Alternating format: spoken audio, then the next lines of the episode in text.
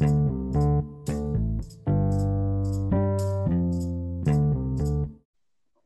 semuanya, welcome to Live at Kapal Api Global Podcast. Semoga teman-teman sekalian mau di rumah, di kantor, atau di jalan, kabarnya baik-baik aja ya. Sebelum lebih lanjut, ada quote nih, tak kenal maka tak sayang. Jadi aku kenalin diri dulu, nama aku Stella, People Development Specialist di KAG. Oh iya, ini podcast pertama kita loh di tahun 2021. Oke teman-teman, topik kita hari ini adalah aktif di komunitas, yes or no. Nah, coba kita yang merasa tua-tua bisa di flashback dulu ya. Pas kuliah pasti banyak teman-teman yang aktif organisasi. Nah, sekarang kita udah masuk ke dunia kerja nih. Kira-kira masih guna nggak sih untuk gabung ke organisasi, komunitas hobi, dan lain-lain? Nah, kebetulan aku nggak sendiri di sini. Tapi kita punya punya apa ya? Punya bintang tamu asik atau gestar. Siapa aja? Ini dia Kak Andika Medalion dan Kak Ilham Permadia dari SCA. Halo. Say hi Kak, kenalan dulu. Halo. Halo, semua. Halo. Siapa dulu nih? Siapa dulu? Dari Abjad okay. aja ya. Kak Andika Oke, okay, berarti dari saya dulu ya. Oke, semuanya perkenalkan nama saya Andika Medalion atau bisa dipanggil Dika. Saya di PT Santos Jaya Abadi atau SJA ini bekerja di bagian produksi. Jadi kalau kopi-kopi bisa dinikmati itu adalah bagian dari saya. Kemudian uh, hobi saya atau interestnya itu uh, saya suka nonton, entah itu uh, Netflix atau nonton apa pun. Kemudian saya suka bersosialisasi dengan orang-orang dan saya juga sangat uh, tertarik dengan dunia mengajar. Itu sih kalau dari saya. Oke, keren Kak Andika. Silakan Kak Ilham untuk kenalin diri. Oke, halo semuanya. Perkenalkan nih, aku Ilham Pandu Permadia. Biasanya orang-orang panggil itu Ilham aja sih. Aku itu asalnya dari uh, eh, PT Santos Jaya Badi Karawang. Ada di divisi HRGA departemen. Uh, kemudian bidang kerjanya itu lebih banyak berkaitan biasanya sama hal-hal yang bersifat project building maintenance misalkan, kemudian soal aset dan inventaris, juga beberapa pekerjaan corporate communication.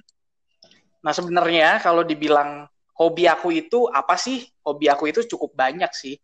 Misalnya nih beberapa itu kayak traveling, foto, cari-cari konten, masak.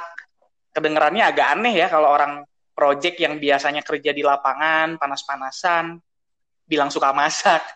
Tapi betulan kok aku suka masak apalagi bikin dessert. Gitu. Yeay, keren keren keren. Oke nih, jadi aku ngobrol-ngobrol sama Kak Andika dan Kak Ilham itu gak random tapi for some reason nih, ada alasannya. Okay. Jadi, yang aku tahu, kakak-kakak ini selain giat bekerja, mereka juga participate di SCA Digital Ninja ya namanya, atau kebalik Digital Ninja SCA. Uh, eh, Digital Ninja aja sih dan berbagai kegiatan lainnya. Mau nanya ke mereka, apa sih manfaatnya ikut kegiatan kayak gini? Yuk, kita tanya-tanya kakaknya sampai mereka bosan. Oke, oke, oke. Jadi, di kantor dan di luar kantor, um, Kak Ilham dulu ya. Okay. Kak Ilham itu pernah aktif kegiatan atau komunitas apa aja? Dari dulu mungkin ya. Kita cerita dari awalnya dulu nih. Jadi kalau bilang eh, pernah nggak sih kamu ikut eh, komunitas atau kegiatan di luar dari zaman sekolah, kuliah atau zaman kerja sekarang mungkin? Ya pasti aku jawab pernah dong, gitu. Aku mulai cukup aktif ikut kegiatan di luar itu mungkin mulai SMA kali ya. Dulu pertama kali itu aku ikut semacam komunitas menulis dari tahun 2020 yang bikin aku belajar gimana caranya sih bikin tulisan atau cerita Nah, kemudian tahun 2012 kalau nggak salah ya, aku juga join di komunitasnya Art Hour Bandung. Hmm. Beberapa kali juga ikut kegiatannya, jadi eh, ya cukup sering lah ikut kegiatannya di bagian eh, kadifnya logistik. Nah, habis itu setelah masuk zaman zamannya kuliah nih, aku juga eh, lebih sering aktif di himpunan mahasiswa di jurusan aku. Berhubung aku kan anak teknik sipil nih, waktu itu kita punya banyak banget biasanya tugas sama desain-desain yang terstruktur. Jadi aku nggak terlalu banyak ikut kegiatan di luar kampus waktu itu. Nah, belakangan setelah lulus dan kerja, aku juga ikut kegiatan internal dari kapal api, seperti tadi yang disebut sama Kak Stella di awal ya. Di awal uh, tahun 2020 hmm. itu ada Digital Ninja, terus di pertengahan uh, sampai akhir tahun 2020 kemarin itu, aku juga kepilih jadi salah satu uh, Coffee Night Angkatan 2. Gitu mungkin nggak kalau uh, secara garis besarnya ya. Yes, yes, yes keren juga ya Kak Ilham ya. Um, backgroundnya dari teknik sipil, terus tiba-tiba ke HRGA, terus ternyata hobi masak. Iya. Plot twist kan teman-teman. Sangat ini ya, beda ya. Nah, iya, nggak apa-apa. Berarti multi talent gitu ya. Oke. Gimana nih dengan Kak Andika? Kira-kira di kantor dan di luar kantor, aktif di kegiatan dan komunitas apa aja nih pernah? Oke, kalau uh, mungkin sama kali ya dari SMA saya juga senang berorganisasi karena kebetulan memang seperti yang tadi uh, saya bilang itu saya senang berso bersosialisasi sehingga mengikuti organisasi itu menjadi satu hal yang sangat menyenangkan buat saya. Di SMA saya itu uh, salah satu bagian dari Paskibra Kota Bandung. Jadi saya punya banyak koneksi dengan teman-teman lain di satu SMA seluruh Kota Bandung. Dan di SMA-nya sendiri saya mengikuti karya ilmiah di uh, sekolah saya sehingga saya juga bisa aktif untuk uh, mempresentasikan atau uh, meneliti bersama dengan teman-teman dan guru karya-karya ilmiah yang ada yang waktu itu sedang in-innya. Banyak banget lah dulu karya ilmiah yang bisa dibuat. Nah masuk SM, uh, masuk kuliah, lulus SMA masuk kuliah, saya ikut beberapa uh, keanggotaan seperti himpunan mahasiswa, juga saya ikut uh, bagian ke kerohanian yang ada di kampus saya. Dan dengan banyaknya kegiatan itu saya juga dipercaya untuk menjadi beberapa uh, entah itu ketua ataupun uh, tim di kepanitiaan-kepanitiaan yang ada di jurusan. Nah, setelah saya lulus, saya masuk ke dunia kerja. Di dalam pekerjaan sendiri saya tergabung di Coffee Night sama seperti Kakak Ilham yang tadi juga sudah diceritakan. Dan uh, di Kota Karawang sendiri saat ini saya itu uh, beberapa tahun yang lalu sempat aktif di UMKM Karawang atau usaha masyarakat kecil menengahnya Karawang. Di situ uh, berkumpullah orang-orang uh, yang punya jiwa bisnis, jiwa wirausaha. Kita sering uh, ngopi-ngopi bareng, kumpul-kumpul bareng, dan di situ juga bisa menambah koneksi serta uh, bisa berdiskusi tentang wirausaha juga. Begitu sih kak. Oke deh, sip, sip, sip. Jadi kan tadi Kak Andika bilang ya, kalau seandainya salah satu motivasi atau yang bikin Kak Andika tertarik buat gabung di komunitas dan organisasi itu karena suka bersosialisasi Betul. kan. Kira-kira ada nggak sih alasan lain yang bikin Kak Andika tuh tertarik buat join-join kegiatan? Uh, sebenarnya pada dasarnya uh, saya ini anaknya nggak bisa diem nih Kak. Jadi suka tertarik dengan tantangan, hal-hal yang baru, dan rasa ingin tahunya juga tinggi. Jadi uh, banyak banget hal-hal baru yang pengen dicoba. Itu sih alasan lainnya selain karena senang bersosialisasi. Selain itu juga dengan menambah koneksi, kita juga bisa menjalani hidup lebih mudah nih kak. Kayak misalnya nih kak, kayak contohnya saya pengen ke suatu tempat, oh ada kenalan saya nih di sana dari satu organisasi tersebut. Atau kalau misalnya saya pengen mencari barang tertentu, ada nih teman saya yang nyediain kayak gitu sih kak jadi uh, motivasinya itu uh, lebih ke arah sana kak Oke deh, keren ya teman-teman nih patut dicontoh nih. Kalau sana teman-teman gak bisa diem, udah nggak usah ngelakuin hal yang aneh-aneh ya. Cukup ngelakuin kegiatan, teman-teman bisa bersosialisasi dan nambah koneksi and make your life easier. Gitu ya kak ya. sekali kak. Mm -hmm. Oke, gimana nih kalau seandainya Kak Ilham, kenapa sih tertarik buat ikut kegiatan-kegiatan? Apa punya alasan yang berbeda dengan Kak Andika atau gimana? Oke, ini uh, agak-agak buka sedikit rahasia nih ya. Sebenarnya awalnya sih kalau hmm. aku itu lebih ke iseng sih, bingung nih cari kegiatan apa yang uh, sebenarnya sesuai sama passion kita, yang kita suka.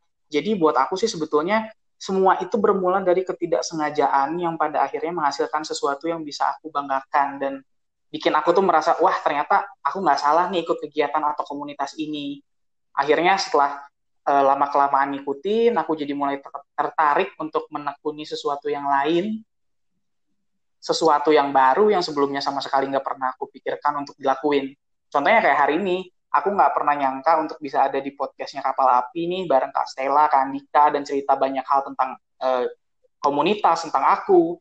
Biasanya kan denger podcast itu cuma dari aplikasi musik ya, dari YouTube gitu-gitu tapi ya berkat aku ikut hmm. kegiatan hmm. ini aku bisa punya banyak kesempatan untuk ngelakuin hal baru yang nanti bisa jadi pelajaran dan pengalaman besar buat kehidupan aku di masa mendatang. Wih, keren banget ya. Berarti semua berawal dari ketidaksengajaan. Oke, oke, oke. Nah, kira-kira nih, setelah um, mungkin invest waktu nih untuk kegiatan, komunitas, kira-kira hal apa sih yang kakak berdua dapatkan Mungkin dari Kak Ilham lagi deh dulu. Oke. Yang kita dapetin ya. Mm. Oke, uh, hmm. pastinya itu banyak banget hal yang uh, aku rasa secara pribadi ya, aku dapetin dari uh, aku ikut komunitas, ikut kegiatan banyak uh, di luar sekolah, kuliah, di luar kerja sekarang. Itu pasti yang namanya kita dapat ilmu itu udah pasti. Dapat pengalaman, teman, networking yang baru, yang paling paling worth it sih kita akan punya rasa bangga yang nggak bisa kita dapetin kalau kita nggak ikut kegiatan itu. Oke, kalau seandainya Kandika kira-kira apa hal apa aja yang didapatkan dari bergabung ke organisasi atau komunitas? Kalau dari aku pribadi sih tentunya satu hal yang paling uh, utama didapatkan itu adalah masalah pembelajaran hidup nih Kak. Saya mau uh, cerita dikit boleh kali ya Kak? Oh, boleh, panjang juga boleh. Jadi uh, di tahun 2015 kak, itu pertama kali nih saya mencoba untuk uh, join di UMKM Karawang yang tadi saya ceritakan, dan kemudian pada saat itu saya ditantang untuk jualan, untuk uh, berbisnis pertama kalinya. Nah di saat itu lagi masa-masanya Lebaran, sehingga otomatis saya berpikir, oh kayaknya nih uh, kita jualannya itu adalah jualan yang nuansanya lebaran dan saat itu saya pilihnya adalah sarung karena saya cowok sehingga mungkin kalau untuk memasarkan sarung itu bukanlah suatu hal yang sulit untuk saya. Tapi kemudian UMKM Karawang ini meminta saya untuk jualannya door to door. Jadi di situ tahun 2015 saya baru banget datang dari Bandung ke Karawang, baru juga ikut join di UMKM dan saya dapat tantangan seperti itu. Nah, awalnya saya males males saya juga takut sebenarnya karena saya nggak kebayang beda kota saya nggak kenal kota Karawang ini seperti apa orang-orangnya dan awal pertamanya juga saya tuh ragu dengan kemampuan saya kemudian setelah saya diberikan motivasi berkali-kali akhirnya saya mulai memberanikan untuk jualan door to door itu. Saya datengin satu persatu mulai dari toko-toko di pinggir jalan kemudian di rumah-rumah. Saya jajakan si sarung yang saya jual itu.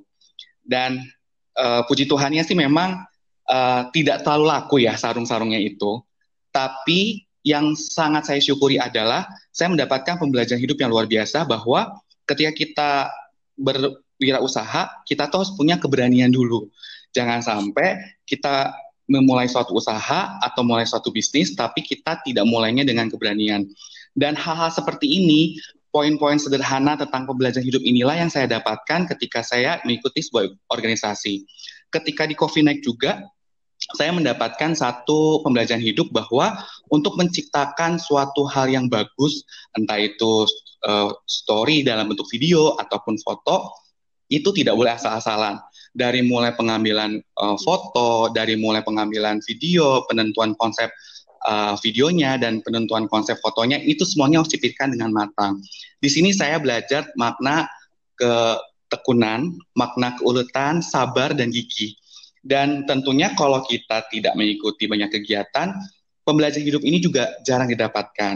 Dan yang terakhir nih Kak, hal yang bikin saya senang sekali berorganisasi adalah saya mampu bertukar cerita dengan orang-orang lain. Jadi saya bisa melihat sudut pandang orang lain dari sisi yang berbeda. Kalau saya melihat sudut pandang dari sebelah kanan, mungkin teman-teman saya dalam organisasi yang sama itu melihat dari sudut kanan, sudut pandang yang kiri. Sehingga akhirnya kita melihat suatu masalah atau suatu hal, suatu kejadian itu bisa secara menyeluruh. Itu sih, Kak. Sip, sip, sip, sip. Keren banget ya. Nah, kira-kira nih, kira-kira selain itu, mungkin ada yang pernah cinlok nggak nih?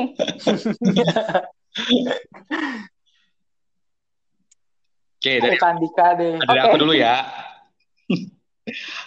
Wah, ada nih berarti. Silakan, Kak. Kalau ditanya pernah cinlok, jawabannya pernah Kak. Karena eh, bagaimanapun juga ketika kita berorganisasi, tentunya kita jadi lebih sering berinteraksi dengan orang-orang tertentu ya Kak. Dan eh, ini pengalaman langsung nih, real life. Jadi saya itu pernah cinlok dengan teman saya di kuliah. Dia ini adalah beda jurusan dari saya. Saya ini eh, anak teknik industri dan eh, teman saya ini adalah anak kedokteran. Saya sangat suka dengan cara berpikir dia ketika sa- sama-sama di or- organisasi yang sama. Saya sangat suka juga dengan pembawaan dia sehingga akhirnya cinlok. Sayangnya dia itu eh, berpacaran dengan teman saya sendiri, satu jurusan pula. Wow. Jadi sebenarnya kita cinloknya nggak terlalu bahagia ya, tapi pernah mengalami cinlok itu. Oke deh, Kak Andika. Nggak apa-apa ya. Minimal dulu ada cerita lah gitu kan. Ya betul kan? Bisa kasih di organisasi gitu. Oke. Sekarang kita beralih ke Kak Ilham. Adakah? Untungnya sih enggak. Enggak ada, Oh, Kak. enggak. Jadi di luar Oke. di luar luar komunitas lah. Kalau di komunitasnya kayaknya Oke. belum pernah ngalamin deh. Oke deh. Jadi makanya teman-teman yuk ikut komunitas dan organisasi ya. Jadi ini kita ada survei kecil-kecilan ya. Dua dari eh satu dari dua orang pernah cinlok gitu kan. Betul. Walaupun gak happy ending Iya. juga. Sorry to hear that. Oke oke. Jadi kita sekarang ke segmen mitos atau fakta. Jadi aku bakal ada tiga statement. Terus Kak Andika dan Kak Ilham jawab kompak ya gitu. Misalnya mitos, Oke, oke. fakta gitu. Oke. Oke. Oke. Lalu nanti aku bakal tanya masing-masing alasan kakak. Oke. Oke. Statement satu. Di masa seperti ini, tetap aktif berkegiatan di komunitas akan sulit karena physical distancing. Mitos atau fakta? Mitos. Mitos. Wih, kompak nih. Silahkan mungkin Kak Ilham dulu. Kenapa tuh kok mitos? Oke, sebenarnya sih untuk eh, kita tetap aktif berkegiatan di komunitas itu, meskipun sekarang kita lagi dalam masa-masanya pandemi ya, itu kalau menurut aku sih bukan sesuatu yang bisa jadi hambatan. Sebenarnya eh, kita masih bisa melakukan kegiatan-kegiatan di komunitas itu dengan cara eh, apa namanya yang baru, mengikuti cara kebiasaan baru, protokolnya tetap kita jalankan, kemudian eh, bisa kita lakukan eh, via Zoom seperti beberapa eh, apa namanya pelajaran yang kita dapat untuk COVID eh, COVID-19 Hmm. itu biasanya ada kita eh, melalui Zoom. Nah kemudian kita bisa eh, berkomunikasi melalui internet meskipun kita nggak ketemu tapi kita bisa tetap eh, melakukan kegiatan-kegiatan itu dengan ya seperti biasa aja gitu. Jadi sebetulnya bukan sebuah hambatan yang besar sih kalau menurutku karena masih banyak cara-cara lain yang masih bisa kita lakukan gitu. Ah, oke. Berarti intinya thanks to technology Yes, ya, walaupun ada betul. pandemi, physical distancing, tapi semuanya tetap bisa jalan. Yes. Seperti itu. Oke, kita lanjut ke statement kedua. Seseorang yang pendiam nggak cocok untuk gabung di komunitas. Mitos atau fakta? Mitos. Lompat lagi, sehati banget deh. Nah, sekarang aku mau denger nih point of view-nya Kak Andika. Kok mitos sih? Ya, karena menurut saya eh, orang pendiam itu cocok-cocok aja untuk bergabung ke organisasi. Karena sebenarnya yang paling penting itu bukan dari cerewet atau pendiamnya dia, tetapi dia itu mau open minded nggak, dia mau terbuka nggak pikirannya. Itu adalah modal utama dalam kita ber- berorganisasi. Kemudian yang kedua, dia memiliki sikap mau belajar tidak? Karena ketika kita memiliki sikap belajar, otomatis kita akan siap untuk menerima hal-hal yang baru. Kita siap juga untuk menerima uh, segala sesuatu yang bersifatnya mungkin tidak sesuai dengan kebiasaan kita yang lama atau bahkan tidak pernah kita bayangkan. Seperti yang tadi uh, Kak Ilham juga sampaikan, tidak pernah dibayangkan nih ikutan Cafe Night, bisa gabung juga di podcast. Ya kalau misalnya kita tidak mau belajar, tidak mau terbuka pikirannya, tentunya hal-hal ini juga tidak bisa kita dapatkan. Gitu sih Kak. Oke, keren. Berarti pendiam atau enggak tuh bukan halangan Bukan, ya. bukan, bukan. Toh maksudnya kita kalau seandainya ekstrovert, Tapi kalau memang secara personality tidak membuka pikirannya ya itu juga ya tidak match dengan orang-orang yang lain. Oke, okay, ini kak, aku juga sebenarnya ya, itu ekstrovert banget loh. Dengan Kak Ilham ya? Yes, betul. Aku sebenarnya oh, orangnya oh, okay, okay. nggak nggak apa ya, maksudnya kayak pemalu gitu loh. Maksudnya uh, dulu aku itu nggak pernah bisa ngomong di depan banyak orang. Maksudnya untuk uh, kita speak up di depan orang, kita menyampaikan apa yang jadi pendapat kita atau apa pikiran kita gitu. Itu tuh aku bukan orang yang bisa gitu ngomong di depan orang. Nah hari ini hmm. aku ada di podcast tuh bisa ngomong sama teman-teman semua, bisa uh, tukar pengalaman juga, bisa cerita-cerita. Itu karena uh, efek dari uh, kegiatan atau komunitas yang biasa aku lakuin. Jadi uh, karena kan kita biasa di komunitas itu ketemu sama rekan-rekan dari beragam asal dan macam-macam latar belakang ya, di mana kita itu pasti jadi punya trigger untuk ayo dong harus bisa nih, kita harus bisa handle uh, hal dengan effort lebih, harus bisa bersosialisasi dengan orang lain, harus bertanggung jawab, berkoordinasi dengan lebih baik gitu. Jadi mulai dari kegiatan kegiatan-kegiatan itu aku jadi mulai oh aku bisa nih ngomong di depan orang. Bahkan sampai sekarang pun di uh, kantor sama pekerjaanku aku itu harus berhadapan banget sama banyak orang. Harus ngobrol sama orang baru. Itu pun jadi uh, salah satu keuntungan aku gitu. Kenapa aku uh, ikut komunitas dan kegiatan di luar uh, keseharian aku. Jadi sangat berguna banget sih. Uh, keren ya ceritanya Kak Andika. Mungkin ini bisa kita jadiin apa ya jadi pesan moral juga ya. Kalau seandainya kalau seandainya kita orang yang malu-malu kucing itu bukan personality yang tetap. Itu tentunya bisa diubah ya. Kita bisa Betul. lebih lokal dengan adanya jam terbang. Caranya gimana tuh naikin jam terbang? Ya ikut kegiatan, organisasi, dan lain-lain. Jadinya seperti Kak Ilham deh. Sekarang ngomongnya lancar banget, guys. Waduh. Oke, oke, oke. Sekarang statement ketiga, siap-siap. Mitos atau fakta? Orang sibuk tidak disarankan untuk aktif di komunitas. Mitos atau fakta? Mitos. mitos. semuanya okay. jawaban mitos ya? Iya, mitos ini semuanya. eh ini kan pendapat kak oh, iya. kalau sana mau bilang fakta juga nggak apa-apa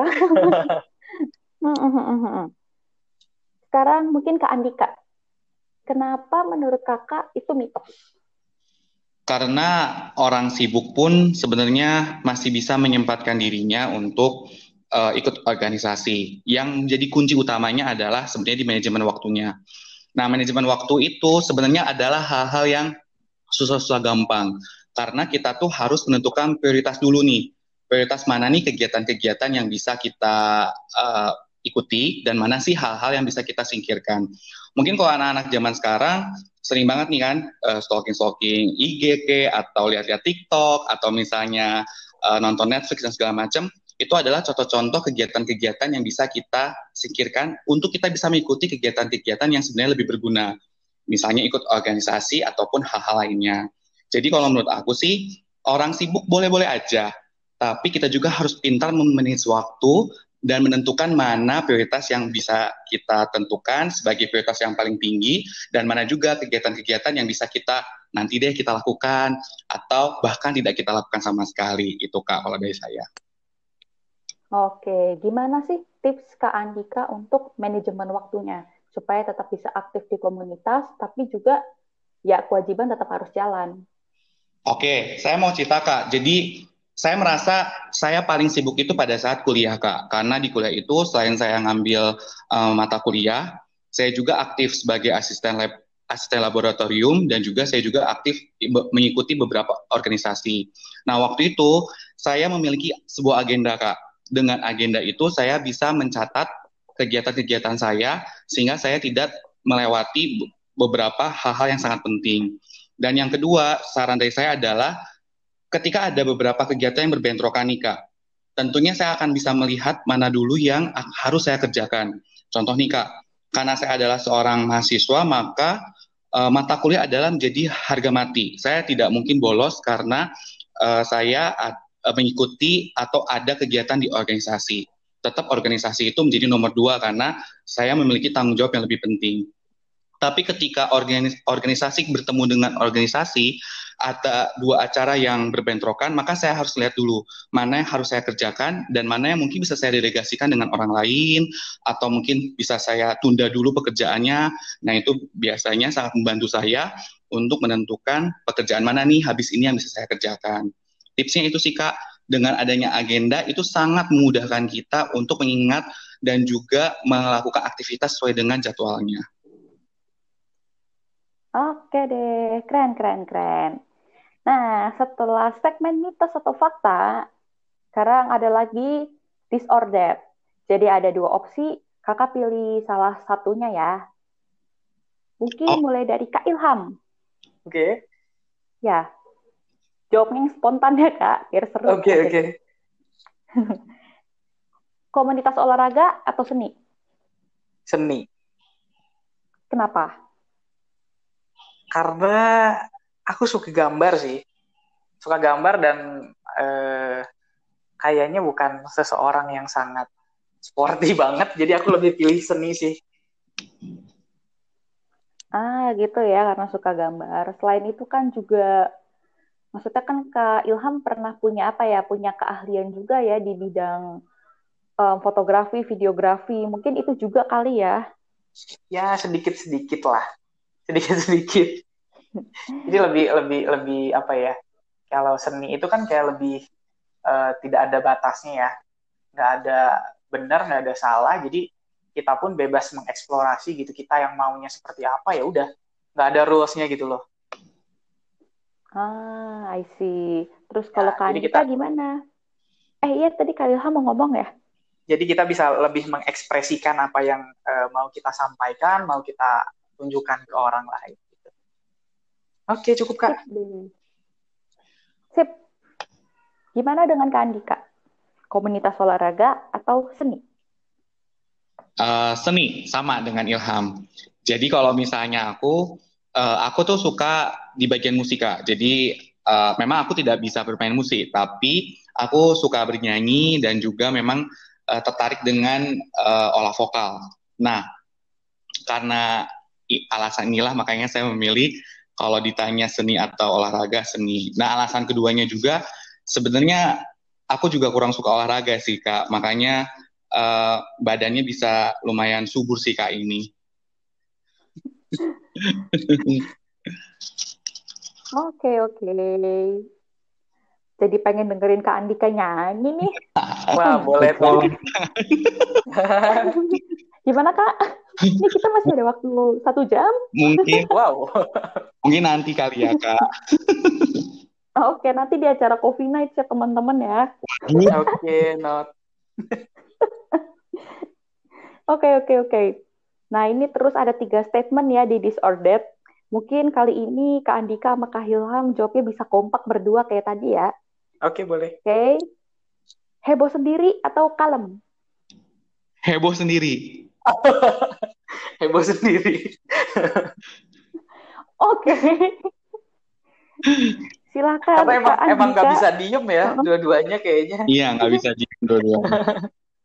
Jadi kalau misalnya kayaknya saya sama Kak Ilham ini punya kesamaan deh. Kalau misalnya ngelihat ada suasana yang kayak kuburan itu kayak gatel pengen langsung meramaikan meramaikan ya? suasana kayak nggak bisa ngelihat ada orang diem atau misalnya suasana yang kikuk dan garing itu kayak nggak bisa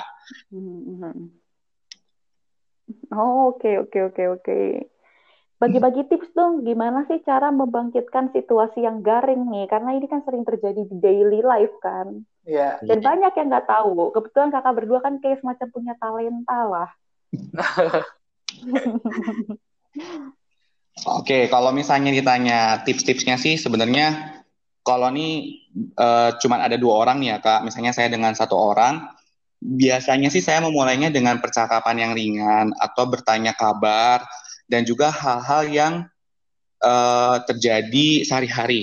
Misalnya nih uh, nanyain kondisi dia seperti apa atau kerjaan seperti apa. Nah lama kelamaan tuh biasanya suasana akan cair. Jadi memang pasti di awal-awal harus kita nih yang aktif dulu untuk uh, banyak bertanya dengan dia. Tapi nanti kalau misalnya dia udah terkoneksi dengan kita, biasanya sih percakapannya akan lebih TikTok. Nah, terus kalau misalnya ditanya buat yang rame-rame gitu ya kak, biasanya sih bisa dimulai dengan hal hal-hal yang lucu atau jokes-jokes yang ringan yang bisa buat semua orang ketawa. Kayak mirip uh, stand up comedy sih sebenarnya. Ya kita malu-maluin diri sendiri deh, tapi bisa menghidupkan suasana gitu sih kak. Oke deh, gitu ya teman-teman tipsnya. Sip, sip, sip. Nah, lalu ada disordered yang terakhir nih, karena kakak berdua waktu itu sempat bawain sesi Breakfast for Brain di KAG. Jadi untuk teman-teman yang belum tahu, Breakfast for Brain itu sesi semacam sharing knowledge gitu deh, tiap hari Jumat di KAG. Terus kakak berdua ini bawain sesinya dengan tema Basic Photography and Videography. Jadi pertanyaannya adalah, Lebih suka project motret atau bikin video? bikin video. Video. Wah, sama lagi. wow. Ini kayaknya kakaknya nih pinang di belah dua ya. Dari tadi jawabannya sama semua loh, enam pertanyaan, guys. Oke, silakan. Alasannya. Oke, mungkin uh, kenapa aku lebih suka video karena ya kalau teman-teman yang ikut Breakfast for Brain kemarin mungkin bisa uh, dengar juga ya karena ada beberapa statement yang bilang kalau uh, video itu lebih bisa menjelaskan uh, story yang akan kita sampaikan lewat foto bergerak gitu kan. Jadi sebenarnya kenapa aku suka video itu karena video punya tantangan sendiri. Selain kita harus uh, punya uh, apa namanya stok-stok video yang banyak untuk uh, tag videonya yang banyak, kemudian kita harus bisa gimana caranya menggabungkan semua video itu supaya kelihatan uh, enak dilihat gitu natural uh, perpindahannya. Kita juga perlu sesuaikan sama audionya supaya si feel video kita tuh uh, lebih kerasa gitu. Dan kenapa aku suka video juga? Karena kalau video kita kan nggak nyari kontennya itu di satu tempat ya kayak ya. Hmm. jadi kita lebih bisa banyak explore tempat-tempat lain jadi biasanya aku ambil tag video setelah itu kalau misalkan oh, oke okay juga nih kalau di foto baru aku ambil foto jadi biasanya si foto ini jadi uh, second plan-nya aku biasanya oke okay. oke nah uh -uh. kayak Kak Andika mau ngomong tuh mungkin aku mau nambahin dikit kali ya kak uh, hmm. dengan video itu entah kenapa biasanya imajinasi itu lebih liar lebih, lebih jalan ya lebih jalan karena kita bisa menyisipkan uh, musik atau lagu, kemudian kita bisa membuat pergerakan kamera dan juga kita juga bisa membuat dari uh, satu tempat ke tempat lain dan itu bisa membentuk suatu cerita. Jadi entah kenapa dengan video itu imajinasinya itu sangat main gitu loh kak. Hmm. Aduh, beda banget sama aku ya. Kalau aku tuh kalau videografi tuh megang kamera aja tuh tremor tangannya. Gitu Waduh. ya. Harus sering-sering latihan dong Kastela. Iya ya. Ntar kita hunting video bareng ya. Oke deh. nah, ini pertanyaan terakhir sih ya. Uh, mungkin untuk Kak Andika dulu. Gimana sih saran Kak Andika untuk teman-teman di luar sana yang belum berminat ikut komunitas baik di dalam maupun di luar kantor.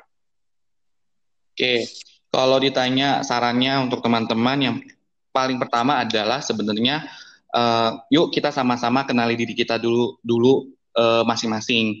Karena dengan men mengenali diri tentunya kita bisa tahu nih sebenarnya minat dan bakat kita tuh seperti apa. Nah, cara mengenalinya tuh sebenarnya gampang. Kita bisa mengikuti berbagai tes-tes psikologi atau mungkin kita bisa bertanya pada cermin, kita melihat uh, gambar diri kita sendiri itu seperti apa sih uh, saya dan mau ke mana sih uh, jalan hidup saya ke depannya. Nah, dengan kita mengenali diri sendiri, kita dapat menentukan minat dan bakat. Tentunya pada akhirnya kita juga bisa uh, terniat untuk uh, bergabung pada sebuah organisasi yang sesuai dengan minat dan bakat itu. Jadi kalau misalnya ternyata minatnya di bidang uh, fotografi, mungkin bisa gabung di komunitas-komunitas yang fotografi juga. Kalau berminat pada organisasi yang uh, sifatnya wirausaha atau uh, memasak mungkin atau uh, menjahit, bisa ikut dalam komunitas-komunitas atau organisasi yang sejenis. Nah, cara keduanya tentunya kita juga uh, bisa dengan melalui teman-teman. Ketika kita memiliki teman-teman terdekat, biasanya nih kita juga akan ikut dengan apa yang mereka lakukan. Kalau misalnya kita berteman dengan orang yang suka banget belanja, maka lama-kelamaan kita juga akan suka belanja karena kita terbiasa bergaul sama mereka. Jadi tips yang kedua adalah jangan sampai salah memilih pergaulan karena ketika kita salah memilih pergaulan maka kita juga akan mengikuti kebiasaan yang salah juga. Nah, di organisasi selain kita menemukan teman, tentunya juga kita bisa melihat bahwa organisasi itu menjadi media kita untuk mengubah kebiasaan kita. Terus yang ketiga, aktif juga di media sosial. Karena sekarang ini kan zamannya sangat canggih ya. Kita udah punya Instagram, kita punya TikTok juga, kita punya Facebook dan lain-lain. Tentunya melalui media sosial media sosial ini kita juga bisa uh, tertarik dengan bidang-bidang tertentu. Misalnya nih, kalau aku kan suka banget nih nonton-nonton YouTube, nonton-nonton YouTube tentang uh, makan atau tentang kuliner. Di situ biasanya saya jadi tertarik untuk bisa masak si makanan tersebut. Nah, dengan begitu saya jadi mau nih kayaknya kayaknya enak nih kalau bergabung di komunitas kuliner nih atau memasak. Seperti itu sih Kak, tips-tips dari saya. Oke, sip Kak Tika. Semoga bisa menginspirasi teman-teman. Sekarang gimana dengan Kak Ilham? Adakah saran untuk teman-teman di luar sana yang belum berminat ikut komunitas, baik di dalam maupun di luar kantor? Jadi tadi apa yang disampaikan sama Kak Andika tuh aku setuju banget sih, karena memang eh, apa yang disampaikan tadi tuh memang kejadian di aku gitu. Aku pernah mengalami itu. Jadi eh, satu sih tambahan dari aku, eh, kenapa kita harus ikut eh, komunitas dan ikut berkegiatan, maksudnya aktif lah. Karena itu tuh sangat tadi setelah kita bahas kan banyak banget keuntungannya. Sisi positifnya banyak banget untuk kita supaya kita bisa memanage waktu supaya kita bisa memprioritaskan apa yang jadi prioritas kita gitu kan nah intinya saran yang aku mau kasih itu jangan pernah takut untuk nggak bisa melakukan sesuatu atau takut untuk memulai karena tanpa kita sadar nih ya hal-hal besar itu bisa kita lakukan dari sesuatu yang nggak pernah kita sangka loh. Percaya deh banyak banget keuntungannya kalau kita mau memulai.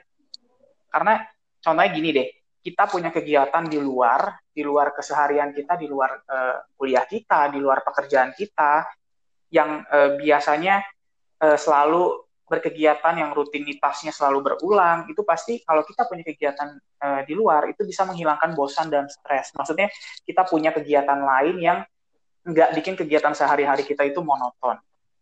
Kadang sih memang kita pasti ragu sama diri sendiri, kita bisa nggak sih, kita uh, mampu nggak sih ikut ke situ atau uh, bahkan aku pun sekarang masih aku bisa nggak ya ikut uh, podcast ini apa aku bisa nggak ya jadi uh, melakukan tugas uh, di kegiatan aku dengan baik tapi kalau kita nggak mau mulai kita nggak akan pernah bisa tahu dan kita nggak akan pernah bisa mengukur kapasitas kita itu segimana gitu. jadi intinya jangan pernah ragu dan takut untuk mulai gitu sih Wih, keren, keren, keren, keren.